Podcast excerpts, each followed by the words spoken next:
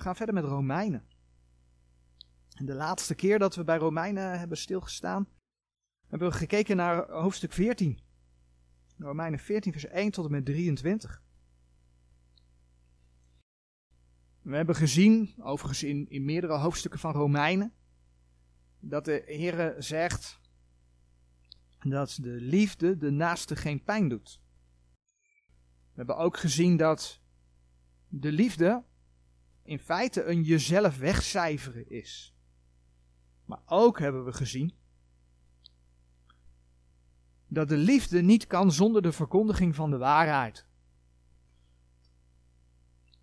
Nou, als voorbeeld heb ik onder andere een, een, zendeling genoemd. Een zendeling die de boodschap van het evangelie gaat verkondigen. Ja, die moet die boodschap verkondigen zoals die boodschap is. Maar een zendeling kan wel toenadering zoeken. Hij kan begrip zoeken. Door zeg bijvoorbeeld in kleding aan te passen.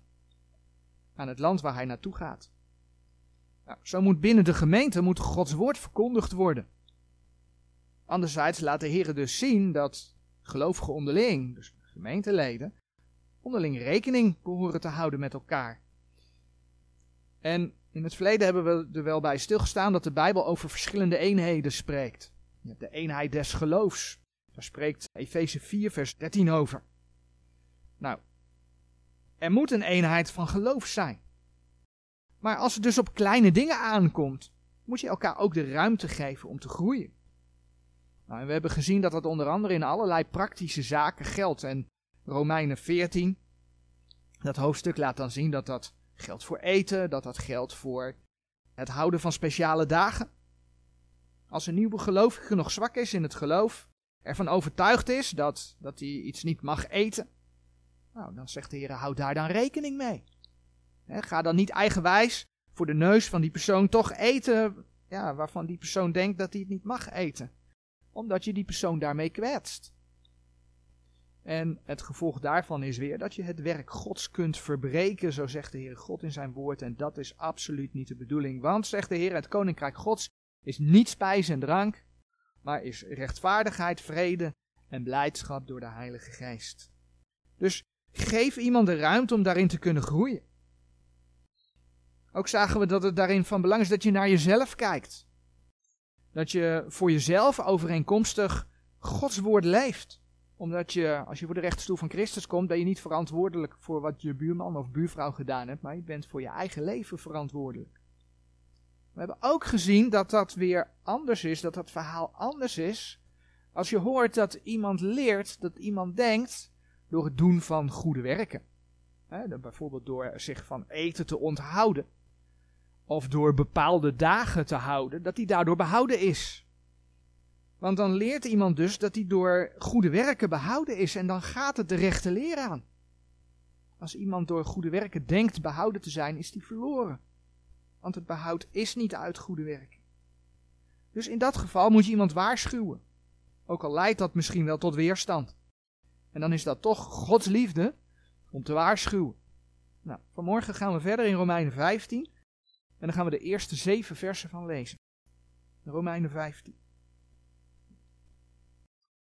Maar wij die sterk zijn, zijn schuldig de zwakheden der onsterke te dragen, en niet onszelf te behagen.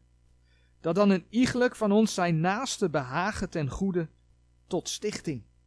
Want ook Christus heeft zichzelf niet behaagd, maar gelijk geschreven is, de smadingen dergenen die u smaden zijn op mij gevallen. Want al wat tevoren geschreven is, dat is tot onze lering tevoren geschreven opdat wij door leidzaamheid en vertroosting der schriften hoop hebben zouden. Doch de God der leidzaamheid en der vertroosting geven u dat gij eensgezind zijt onder elkander naar Christus Jezus, opdat gij eendrachtelijk met één mond moogt verheerlijken de God en Vader van onze Heer Jezus Christus. Daarom neemt elkander aan, gelijk ook Christus ons aangenomen heeft, tot de heerlijkheid Gods. Die eerste drie versen van Romeinen 15 zijn eigenlijk een vervolg van hetgeen wat we in Romeinen 14 gezien hebben. Het laat zien dat het de bedoeling is dat je dus rekening houdt met elkaar. Als het om kleine verschillen gaat. Als het om praktische zaken gaat, hè, die niet tegen de gezonde Bijbelse leren ingaan. En zeker als je dus als gelovige stevig in je schoenen staat, hè, want je ziet in vers 1 dat er gesproken wordt over die sterk zijn en de zwakheden der onsterken. Dus zeker als je geestelijk gezien sterk in je schoenen staat, doordat je het bewaarde woord van God kent, doordat je het weet recht te snijden, doordat je schrift met schrift vergelijkt, zegt de schrift dus dat je schuldig bent rekening te houden met de zwakheden van de onsterke broeders en zusters. Want het gaat erom dat je niet jezelf behaagt. Ook dat staat er geschreven. En dat ja, komt weer terug op wat we gezien hebben. De liefde cijfert zichzelf weg. Het gaat er niet om jezelf te behagen. En daarom staat er dus in vers 2 dat dan een iegelijk van ons zijn naaste behagen. Ten goede, tot stichting. Waar je als christen voor op moet passen, zeker als je sterk in je geestelijke schoenen staat, is dat je niet gaat denken dat je het allemaal wel weet. En dat je daardoor gaat denken, iemand iets zegt, bijvoorbeeld, oh kijk, dat had ik dan toch maar even geweten. want dan kun je alles nog zo goed weten, maar dan ben je eigenlijk met jezelf bezig, want je vindt jezelf eigenlijk wel goed.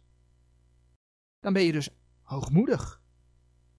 En ja, hoogmoed, de schrift laat het zien, hoogmoed is zonde. Dus, wees dankbaar dat de Heer je door zijn woord dingen heeft laten zien. Ja, daar mag je zeker dankbaar voor zijn. Als je de waarheid kent door Gods woord. Wees dankbaar als de Heer je dingen heeft laten zien. En probeer die ander te behagen ten goede, tot stichting, zoals dat vers zegt. Ja, en dat betekent dan dat je rekening met die ander houdt. En dat je er soms voor kiest, en dat hebben we in Romeinen 14, vers 22 al gezien. Dat je dus rekening met die ander houdt en dat je ervoor kiest om dingen nog even tussen jou en de Heer te laten. Zodat die ander kan groeien. En dan ben je in Gods liefde bezig. Maar nou zoeken we een vers op en dat is gelaten 1 vers 10. We hebben nu dus gezien hè, in, in Romeinen 15 vers 2 dat daar geschreven staat dat een iegelijk van ons zijn naaste behagen. Maar dan gaan we gelaten 1 vers 10 lezen. Gelaten 1 vers 10 zegt, want predik ik nu de mensen of God? Of zoek ik mensen te behagen? Want indien ik nog mensen behaagde, zo ware ik geen dienstknecht van Christus. Dus Romeinen 15 vers 2 zegt, dat een iegelijk van ons zijn naaste behagen. En gelaten 1 vers 10 zegt, want indien ik nog mensen behaagde, zo ware ik geen dienstknecht van Christus. Dus Romeinen 15 vers 2 zegt dat je je naaste moet behagen en gelaten 1 vers 10 niet.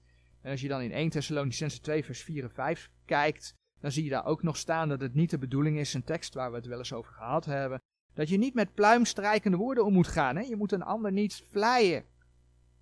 Dus hoe zit dat nu? Gods woord is toch niet in tegenspraak? Die versen lijken dat wel. Nou, het is de context die dat dan duidelijk maakt.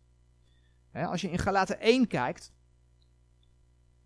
dan zie je dat die context gaat over mensen die het evangelie verdraaien. Kijk maar in Galaten 1 vers 7 als voorbeeld. Het gaat over mensen die het evangelie verdraaien. Dus er wordt dus dwaalleer verkondigd. Nou, en dan zegt Paulus dus heel duidelijk, in die context van Galaten 1 vers 10, dat er maar één evangelie is. Ook daar waar mensen een andere leer verkondigen en twijfel zaaien over Gods woorden. Moet je kijken wat die Paulus, die dus die hoofdstukken over de liefde schrijft, wat diezelfde Paulus door de Heer zegt in Romeinen 16, vers 17 en 18. En ik bid u, broeders, neemt acht op degene die tweedrachten en ergernissen aanrichten tegen de leer die gij van ons geleerd hebt, en wijkt af van dezelfde. Want de zulke dienen onze Heer Jezus Christus niet, maar hun buik. En verleiden door schoonspreken en prijzen de harten der eenvoudigen. Mensen passen Gods woord aan. Mensen schipperen met de gezonde Bijbelse leer. Niet om de Heer te dienen, maar om hun eigen buik te dienen. En ja, in deze wereld zie je dan heel vaak dat mensen willen verdienen aan het evangelie. Maar dat gaat echt niet altijd alleen maar om geld of rijkdom. Soms gaat het ook om trots, om hoogmoed. sommigen willen graag gezien worden of ze willen graag gehoord worden door mensen. En dan zegt de Heer door Paulus dus hele duidelijke dingen. We lazen er net in Romeinen 16, vers 17 en 18. Wijkt af van dezelfde. Dus daarmee wordt opnieuw bevestigd dat de verkondiging van Gods woord vanuit de liefde niet zonder de waarheid kan. Nou, in Romeinen 15, vers 2, het behagen van je naaste, wat daar geschreven staat. Weet je, daar gaat het niet om het aantasten van Gods woorden. Om dat dan maar door de vingers te zien. Daar gaat het niet om dwaalleer maar met rust te laten. Daar gaat het er niet om om een ander evangelie maar niet te weerleggen.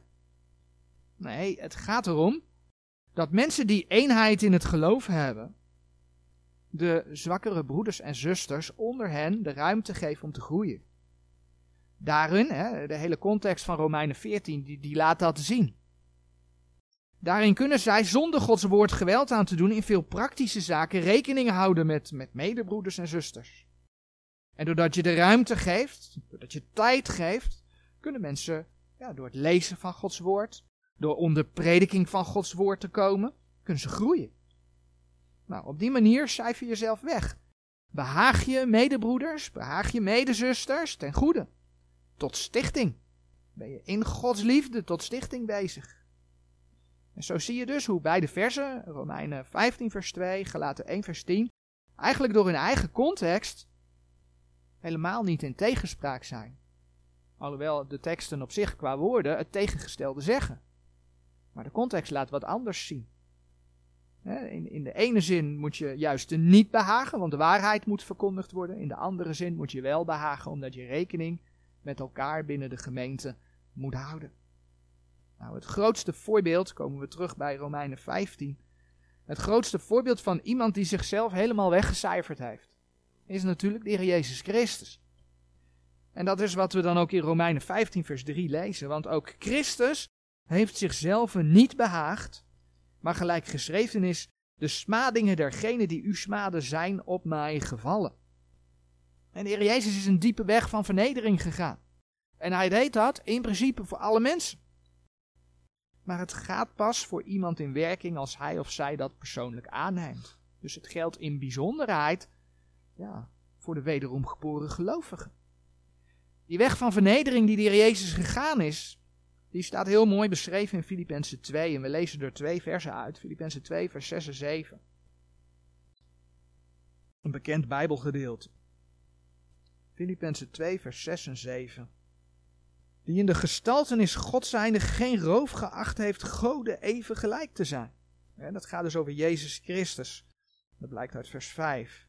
Die in de gestaltenis God zijnde geen roof geacht heeft Gode even gelijk te zijn, maar heeft zichzelf vernietigd de gestaltenis eens dienstknechts aangenomen hebbende en is de mensen gelijk geworden.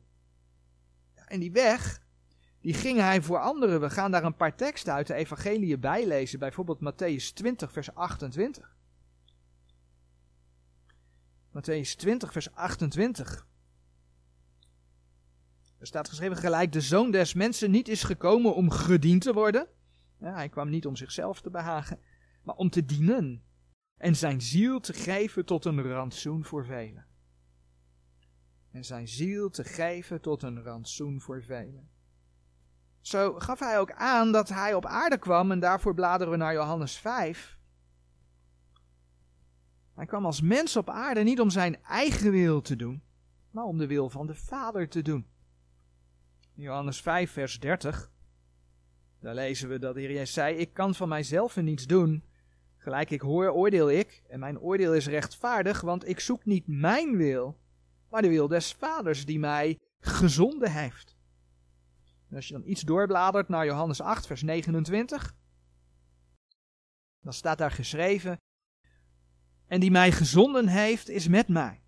De Vader heeft mij niet alleen gelaten, want ik doe altijd wat Hem behagelijk is. Dus de Heer Jezus gaf het voorbeeld. Ondanks zijn lijden ging hij de weg die hij moest gaan.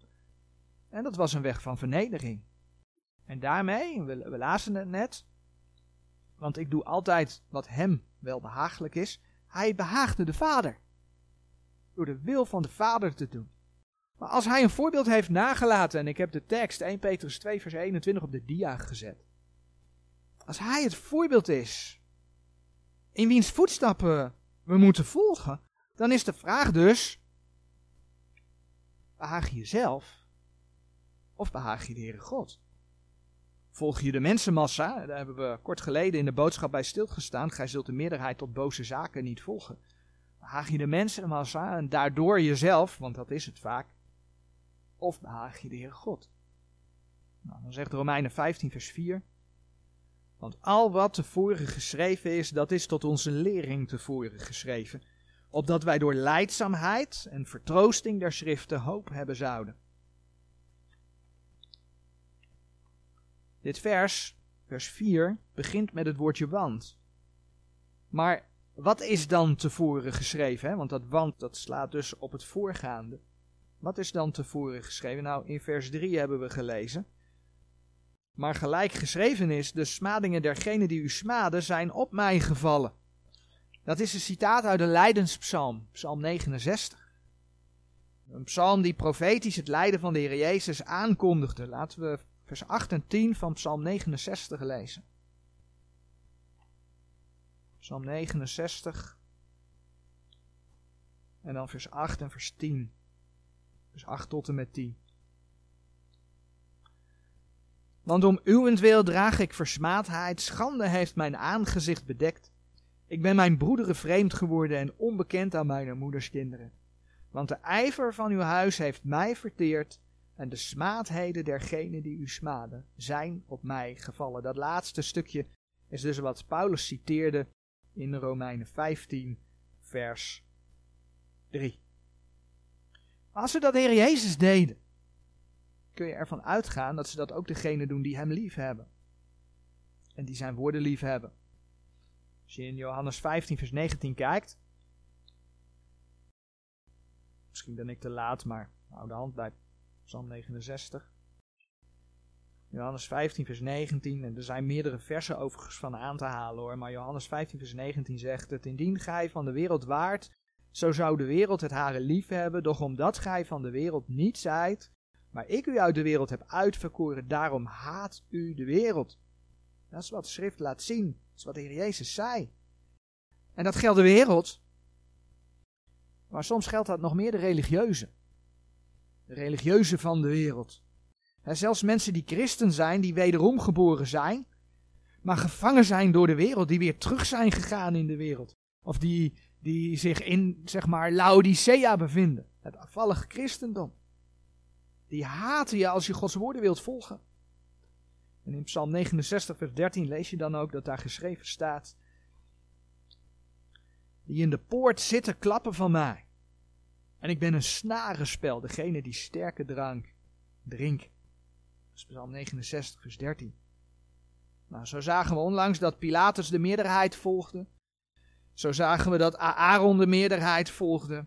En dan is de vraag, want dat zagen we net in Romeinen 15, vers 4. Want al wat tevoren geschreven is, dat is tot onze lering tevoren geschreven. Leer je daarvan?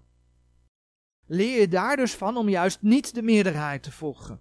Maar ondanks het lijden, juist de Heer Jezus en zijn waarheid te volgen. Om jezelf weg te cijferen binnen de gemeente, je broeder en zuster te behagen ten goede. Om zo tot stichting, om zo tot opbouw binnen de gemeente te zijn. Want juist dan mag je dus door oud-testamentische voorbeelden heen, maar ook door nieuw-testamentische voorbeelden heen, mag je volharden. We, we lazen in 15 vers 4, opdat wij door leidzaamheid en vertroosting der schriften hoop hebben zouden. Leidzaamheid, dat, dat, is, dat is volharding. Dan mag je dus volharden. Dan mag je vertroosting en hoop hebben. Ja, want je weet gewoon dat de Heer alle dingen in zijn handen heeft. En dat hij alle dingen, zoals Romeinen 8 vers 28 zegt, ja, dingen doet medewerken ten goede. Heel mooi blijkt uit dit vers, en dat is een waarschuwing naar ja, ook een bepaalde richting die er is. Wordt ook wel ultradispensationalisme genoemd. Maar er zijn ook onder bijbelgelovigen op internet onder andere, hier in Nederland, mensen die zich voordoen als bijbelgelovigen, maar ondertussen die ultrabedelingen leren aanhangen. Paulus zegt dus in vers 4, hè, eh, tenminste hij zegt het niet in vers 4, maar op andere plekken, dat je het schrift recht moet snijden. We moeten schrift met schrift vergelijken. Daar hebben we onlangs ook bij stilgestaan. Maar hier staat dus in vers 4 dat je niks van de schrift moet wegdoen, want dat wat tevoren geschreven is, is ook ons tot lering. Nou, er zijn dus groepen, ik noemde ze net even, die leren, ondanks dat ze dan aangeven ook bij de Statenbijbel te blijven in Nederland, dat de waterdoop niet voor de gemeente is. Dat het avondmaal, dat is niet voor de gemeente. Ondanks dat dat in brieven aan de gemeente geschreven zijn. Ja, maar zeggen ze dan, dat zijn niet de, als ik het goed heb, de gevangenisbrieven van Paulus, maar dat zijn de andere brieven van Paulus. En dus delen ze de brieven van Paulus ook in tweeën. En eigenlijk houden ze een select deel van de brieven houden ze over. En de rest is dan voor Israël. Hè? Dat selecte deel is dan voor ons en de rest is voor Israël. Maar deze versen laten zien, onder andere dus Romeinen 15 vers 4, dat zelfs de psalmen, want hier wordt een psalm geciteerd, de gemeente gegeven zijn tot lering. Ja, we moeten de schrift recht snijden, maar we kunnen wel degelijk ook uit de psalmen leren. Daardoor vertroosting en hoop hebben. Dus pas op dat je je niet laat verleiden of misleiden. En snijd de schriften daadwerkelijk recht. En dat leidt er dus niet toe dat je delen uit de schrift wegdoet. Weggooit, integendeel.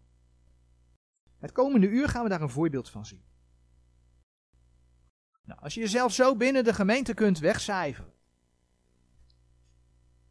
Voor elkaar, elkaar in Christus aanneemt, kun je samen zowel de sterke als de zwakke broeders en zusters, kun je samen groeien in geloof. Dan is er eenheid in de gemeente en niet alleen een eenheid in het geloof, waar Efeze 4 vers 13 over spreekt, maar ook, je kunt dat in Efeze 4 vers 3 vinden, een enigheid des geestes door de band des vredes. Dan ga je onderling de vrede handhaven.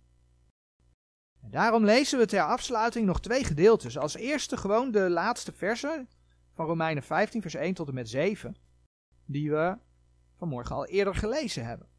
Maar ik denk met alles wat we nu besproken hebben, dat die versen voor zichzelf spreken. Dus laten we ze gewoon lezen. Romeinen 15, vers 5. Doch de God der leidzaamheid en der vertroosting geven u dat gij eensgezind zijt onder elkander na Christus Jezus opdat gij eendrachtelijk met één mond moogt verheerlijken de God en Vader van onze Heer Jezus Christus. Daarom neemt elkander aan, gelijk ook Christus ons aangenomen heeft, tot de heerlijkheid Gods. Nou, en versen die daar heel mooi bij passen, zijn Filippenzen 2, vers 2 tot en met 3, die lezen we ook nog. Filippenzen 2, vers 2 tot en met 3. Zo vervult mijn blijdschap dat gij moogt eensgezind zijn, dezelfde liefde hebbende, van één gemoed en van één gevoelen zijnde. Doet geen ding door twisting of ijdele eer, maar door ootmoedigheid, nederigheid, achte de een de ander uitnemender dan zichzelf. Want dan kun je, precies zoals de gemeente in de begintijd ook deed, je leest dat in Handelingen 4 vers 24 ook. Die tekst heb ik op de dia gezet kun je de Heere God tot zijn heerlijkheid eensgezind met één mond, dat is wat we ook in Romeinen gelezen hebben, kun je de Heere God verheerlijken. Amen.